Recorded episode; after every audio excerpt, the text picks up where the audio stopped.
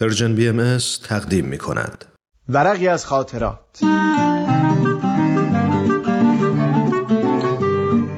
شما می‌تونید بخش های مختلف این برنامه رو در تارنما، شبکه های اجتماعی یا تلگرام Persian BM دنبال بکنید.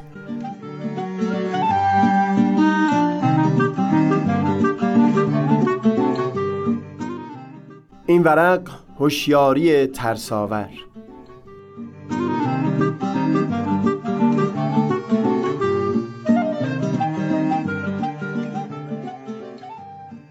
بعضی ورقهای دفتر خاطرات اصلا از جنس تعریف یک واقعه یا داستانی مربوط به اون روز خاص نیستند. حرفشون از احساسی هست که شاید در اون روز یا روزهای پس و پیش اون در جان من قوت گرفته. این ورق از دفتر یکی از همین احساس ها هست. یک وقتی با یکی از آشنایان نچندان نزدیک صحبتی داشتم. وقت من اون روز بد نبود و قرار محکمی هم نداشتم که جای خاصی باشم. اما اون شخص شروع کرد در مورد یک موضوع دقیق یک ساعت و نیم یک ضرب صحبت کرد. کاملا هوشیار بودم نسبت به اینکه من حتی یک دقیقه هم در طول تمام اون زمان صحبت نکردم. از یک جایی به بعد دیگه سر تکون نمی‌دادم. و کلماتی مثل خوب و آهان که گوینده رو به شوق میاره تا جملاتش رو ادامه بده نمی‌گفتم. در طول همون مدت که اون شخص صحبت می‌کرد فکر من به چندین جا سفر کرد. در حد احترام چشمام متوجه اون شخص بود اما تنها یک بخش کوچکی از توجه من در همون لحظه حاضر بود. حس خوبی نسبت به این جریان نداشتم اما در هر حال اشتیاقی در من نبود.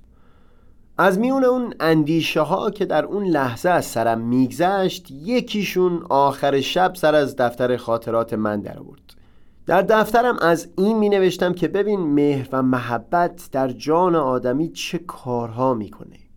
نام چندین نفر از کسانی که عمیقا دوستشون داشتم رو نوشتم و به وضوح می‌دیدم که این چند نفر اگر حتی چندین و چند ساعت یک ضرب درباره هر موضوعی صحبت بکنم برای من باز من از صمیم وجود لذت خواهم برد و تمام وجود در اون لحظه جمع جمع خواهم بود بی هیچ پراکندگی. چون مطلب برای خودم جالب شده بود حتی توی دفترم برگشتم به یک روز خاصی در چند ماه گذشته. دو نفر از همین کسایی که نامشون رو نوشته بودم بسیار دوستشون داشتم و بهشون مهر میورزیدم. برای من در مورد سفری که به دو کشور مختلف داشتن می‌گفتند من با اشتیاق تمام درباره چیزهایی که اونها در سفر بیشترین لذت را از اون برده بودن پرسیدم. اگه چیزی رو مختصر می‌گفتن پیگیر می‌شدم تا بیشتر بشنوم. در مورد برخورد مردم در اون کشور با افراد خارجی میپرسیدم. درباره بافت اون شهرها که حالت سنتی را حفظ کرده بود یا بیشتر به صورت مدرن در اومده بود. درباره بناهای تاریخی که در اون سفر دیده بودن پرسیدم. مثلا برای من مفصل درباره بقایای تمدن مایا در کشور مکزیک تعریف کردن و من هنوز دوست داشتم بشنوم. این شب آخری در دفترم از این می نوشتم که عجیبه در صحبت با اون دو که از صمیم دل دوستشون می داشتم هیچ جزئیاتی در تعریف های اونها اضافه نبود. همه کلمه هایی که می گفتن و همه جمله ها بخش اصلی و ضروری و لازم در اون صحبت بود. اصلا انگار اگر فلان جمله بر زبون اونها رانده نمی‌شد یک جایی از تعریف میلنگید یه چیزی کم بود. یادم هست که حتی وقتی حرفی رد و بدل شد درباره شال خوشرنگ و زیبایی که یکی از اونها به یادگار از اسپانیا یا پاریس آورده بود با اون که صحبت درباره همچو چیزی هرگز جزو موضوعات مورد علاقه من نبوده اما با این وجود حس نکردم که بحث داره به حاشیه کشیده میشه. حتی بعد از چندین ساعت صحبت من هنوز حسرت میخوردم که زمان صحبتمون کم بود. و اینکه ای کاش بیشتر مجال میافتیم که گپ بزنیم.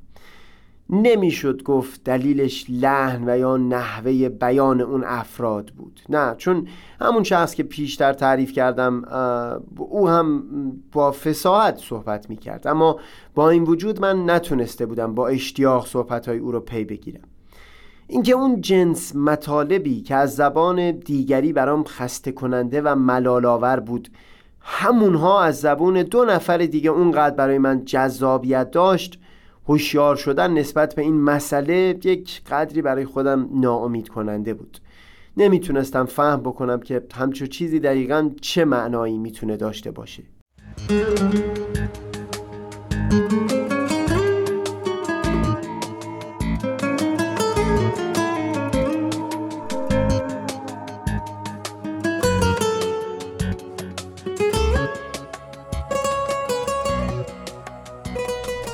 معنی شایا اون بود که من برای اینکه حتی از نکات دقیقی که یک شخص بیان می‌کنه لذت ببرم باید مهر و محبت خاصی نسبت به اون فرد در دل داشته باشم. اگه قرار بعنیش یک همچو چیزی باشه مگه به وجود آوردن همچو احساسی نسبت به اشخاص دیگه در دست من هست. دلیل ناامید شدنم فقط این یک مشکل که بر زبون آوردم نبود. اون شب چندین صفحه در این مورد نوشتم که اصلا انگار ملاکی که نشان بده من در ادعای دوستی و مهر یا عشق نسبت به یک فرد صادق هستم یا نه گویا همینه که من از گوش سپردن به حرفای او به داستانهایی که برای اون شخص مهم بوده لذت می‌برم یا نه. برام هیچ نتیجه ای نمی‌تونست از این ترساورتر باشه به این نتیجه برسم که واقعا اگر از شنیدن داستانهای یک شخص خسته میشم و می‌خوام که زودتر به پایان برسن مهر و محبتی که در مورد اون شخص ادعا می‌کنم شاید راستین نباشه. نه اینکه به زبان دروغ بگم. نه یعنی دارم خودم رو هم فریب میدم وقتی در ذهن خودم تصور می‌کنم که به اونها مهر میورزم. اون شب توی دفترم رسیدن به این نتیجه برام ترساور بود که بر اساس اون معیار جدید شمار کسانی که به اونها خالصان مهر میورزم حتی از عدد انگشتای یک دستم تجاوز نمی‌کنه. و این حقیقتی بود که تاب آوردن اون برای من بسیار دشوار بود. در متون آین بهایی که من در اون فرهنگ پرورش یافته بودم از اول تا به آخر تأکید بر محبت و مهرورزیدن صمیمانه و خالصانه همچون باران و همچون خورشید و نسیم بی هیچ قید و بند به همه آدمیان و حتی همه ذرات هستی بود. همین امروز هم که به نوشته اون شبم سر زدم هنوز نمی‌تونم راهی برای فهم اون نتیجه پیدا بکنم. گویا من سهیل در این ادعای همیشگی خودم که دوستدار همه مردمان هستم صادق نبودم.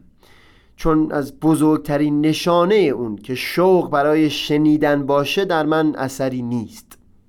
در اینجا گمان می‌کنم باید با اریک فروم هم نوا بشم بر سر اینکه مهر ورزیدن هنری هست که بایست پیچ و خمهای اون رو با صرف انرژی و تلاش آموخت.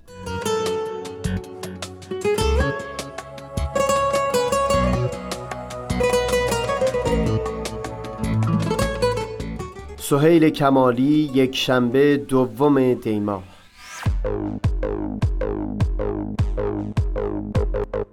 یه زخم کهنه روی بالم. یه آسمون که چشم برام نیست. به غیر واژه غریبی. چیزی توی ترانه هم حتی یه آینه پیش رو نیست که اسممو یادم بیاره. تنها ترین مسافر شب تو خلوتم پانه می‌ذاره. ازم نخواب تو بمونم. تو هیچی از من نمی‌دونی. اگه بگم راز دلم رو تو هم کنارم نمیمونی. ازم نخواب تو بمونم. تو هیچی از من نمی‌دونی. اگه بگم راز دلم رو تو هم کنارم نمیمونی.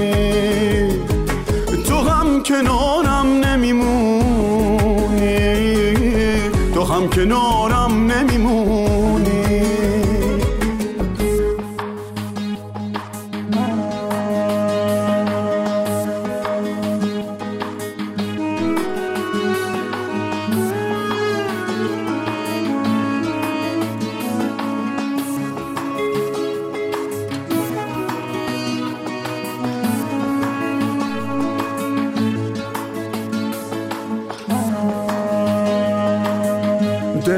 از نژاد عشقه از تو و از تران لبریز. یه دنیا غم توی صدامه. مثل سکوت تلخ پاییز. من یه پرنده قریبم من از نژاد آسمونم. میون این همه ستاره. من یه شغاب بینشونم. ازم نخوا تو بمونم. تو هیچی از من نمی‌دونی. اگه بگم روز دلم رو تو هم کنارم نمیمونی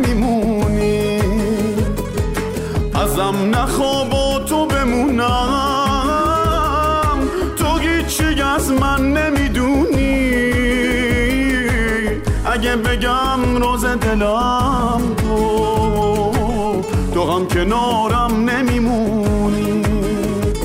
آی تو هم کنارم نمیمونی. تو هم کنارم نمیمونی. تو هم کنارم نمیمونی. تو هم کنارم نمیمونی.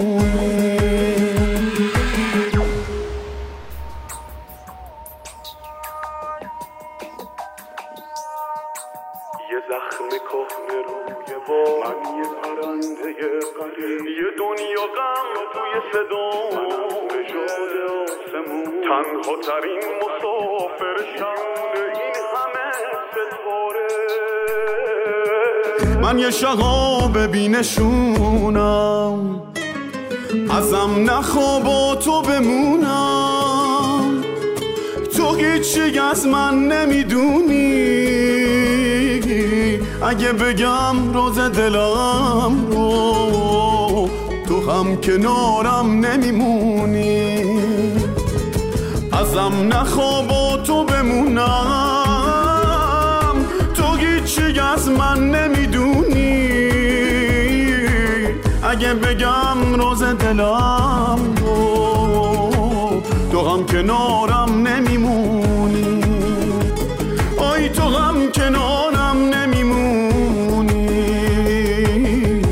کنارم نمیمونی. تو هم کنارم نمیمونی. تو هم کنارم نمیمونی.